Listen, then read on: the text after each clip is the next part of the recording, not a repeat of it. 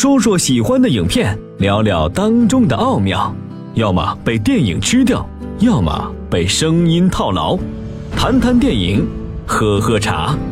八九八，谈谈电影。这里是八九八谈谈电影，价格今天跟你聊的是电影人贾樟柯。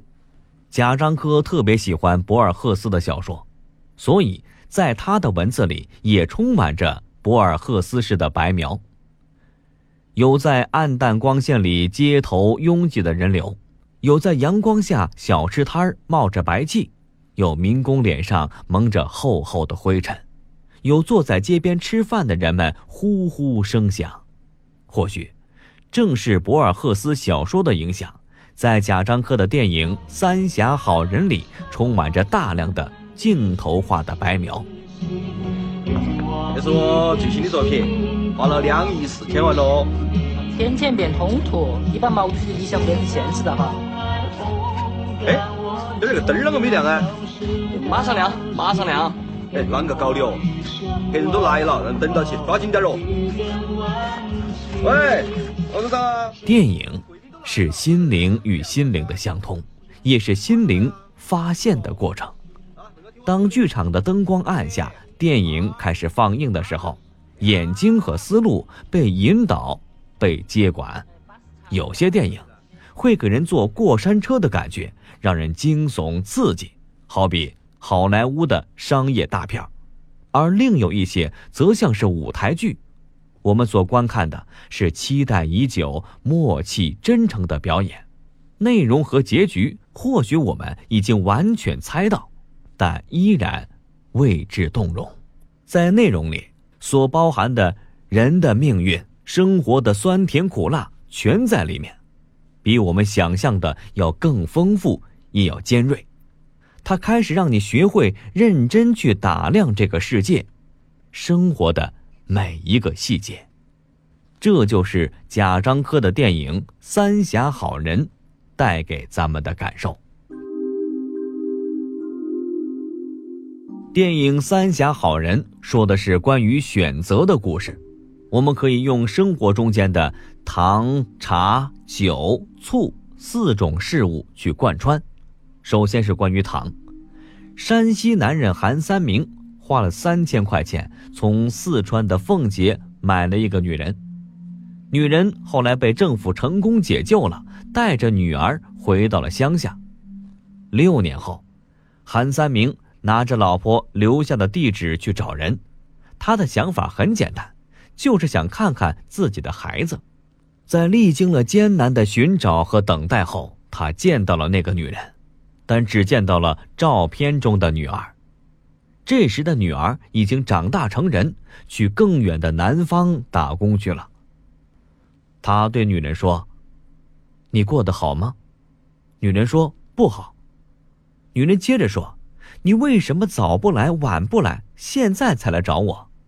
韩三明说了：“我妈对你那么好，出了月子都不让你下地，你还是要走。”女人说：“年轻的时候，不懂事。”我要把他带走，那看他啷个样嘛。最后啊，韩三明为自己做了一个决定，他要带着女人离开这个地方。成全我们吧。我看这个事情也可以，但是他哥哥给了我三万块钱，只要给我就行了。他愿意为这个女人还债，他决定马上返回山西下煤矿去赚钱，一年之后再回来。接她回家，等我一年，我给你。韩三明离开前，和女人最后在快要拆除的破败的楼房里约会。女人拿出一颗糖，他吃了一半，女人吃下另外的一半。两个人幸福的依偎着，看着远方，朦胧而又变幻莫测。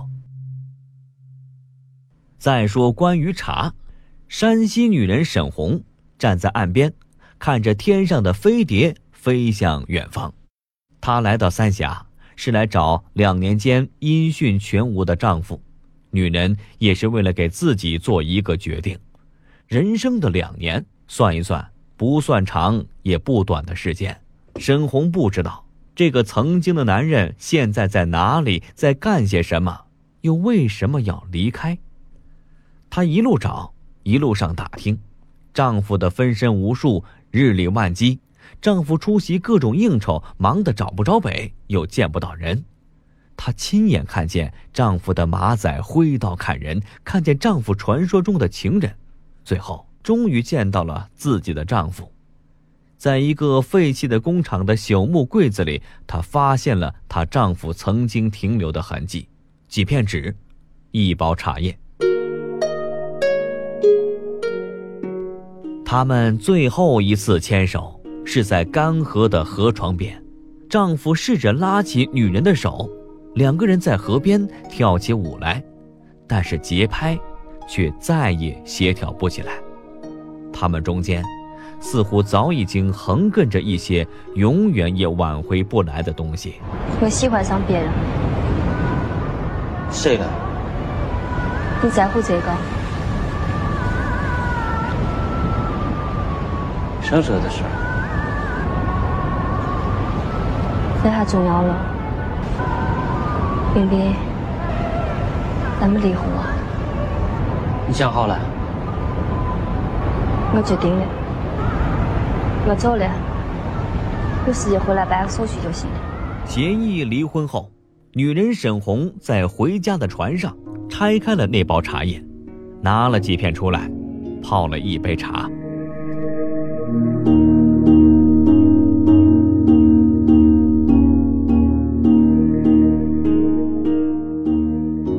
接下来说关于酒，在生活中，有些东西是可以选择的，有些东西却不能选择。两千多年的城市，在几年间被拆除、被淹没。有些人是有选择的，而另外一些人却没有。在韩三明寻妻的过程中，他认识了三个人：小马哥、唐人阁的老板和有残疾老公的厨娘。小马哥，一个崇拜发哥的孩子，生活在港产片的岁月中，想象自己活在江湖的样子。他跟三明说：“我们不适合这个时代，我们太怀旧了。”这个怀旧的、充满梦幻的孩子，为了生活，在一次斗殴中丧生。唐人阁的老板靠着微薄的租房金过活，持续的拆迁。他的生意也做不下去了，民工们拆除完房子，下一步就是拆除唐人阁了。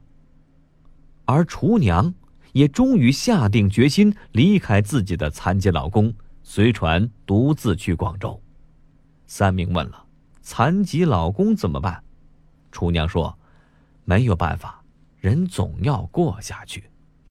此时的人生就如浮萍，随风飘荡。”民工们把活干完了，他们想跟着三明去挖煤，因为挖煤一天可以挣到两百块钱。一人多少钱了？能挣两百，那太好了。我们这一天只往三明跟大家说，大多是黑煤，早上下去还不知道晚上能不能上来。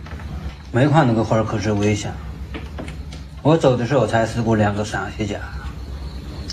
一年要死十几个人，嗯，早上下去，晚上还不知道能不能上来，大家可要想清楚。大家各自低头喝酒，危险呐，很危险。影片的结尾是这样的：新的一天来临，大伙收拾好破旧的行囊，准备跟着韩三明一起去山西挖煤。为了生活，他们别无选择，因为人总要过下去嘛。三明最后一次凝视这个被云雾缭绕的城市，在他的目力所及，在不远的天边，有人在命悬一线的空中索道上行走。他不知道，这是幻觉、表演，亦或是生活本身。贾樟柯的《三峡好人》，让我们明白，人这一生都在抉择，在有限的空间里倔强的活着。在现实中挣扎，努力的活着，为了自己仅有的幸福，或者一个信念，活着，正如贾樟柯在他的书中所说：“我想用电影去关心普通人，首先要尊重世俗生活，在缓慢的时光流程中，关注每个平淡生命的喜悦或沉重。”在浮躁的电影圈，贾樟柯依然花大量时间读书和写诗。依然执着于拍那些不赚钱的电影，从小五到三峡好人，再到山河故人，用影像记录那些粗糙却生机勃勃的小人物，用心去刻画那些边缘却不停奔波的奋斗者。当一个社会急匆匆往前赶路时，不能因为要往前走就忽视那个被你撞倒的人，这。是一个导演的执着，也是这个时代总要有一些人需要坚守的精神。贾樟柯的每一段故事里都是小人物，在生活中的我们又何尝不是呢？我们平凡的生活着，却又不甘于平凡，希望在某时某刻绽放着属于自己的光辉。其实，我们忽略了，自己将是人生永远的主角。只是故事。还没有开始，我们往前走一步，也许是一次毛线，也许是一次拼搏，但总能让我们找到人生的意义。电影八九八潇湘电影广播开播第一季大型户外体验之旅海钓，也许将是你人生的重要一步，去体验不同的生活方式，到海上寻找自我和真我。拨打电话幺七七零八四七四九七八，幺七七零八四七四九七八参与咨询。感谢您收听八九八谈谈电影，我是刘夏，欢迎继续关注电影八九八更多精彩内容。望家乡山遥水遥，望家乡山遥水遥。来来来来四川。望北云那地好天高，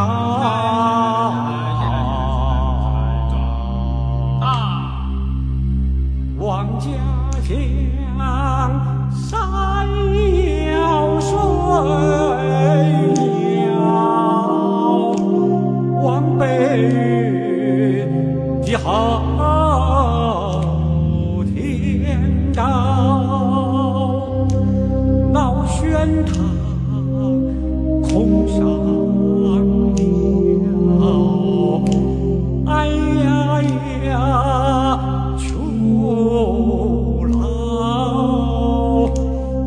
起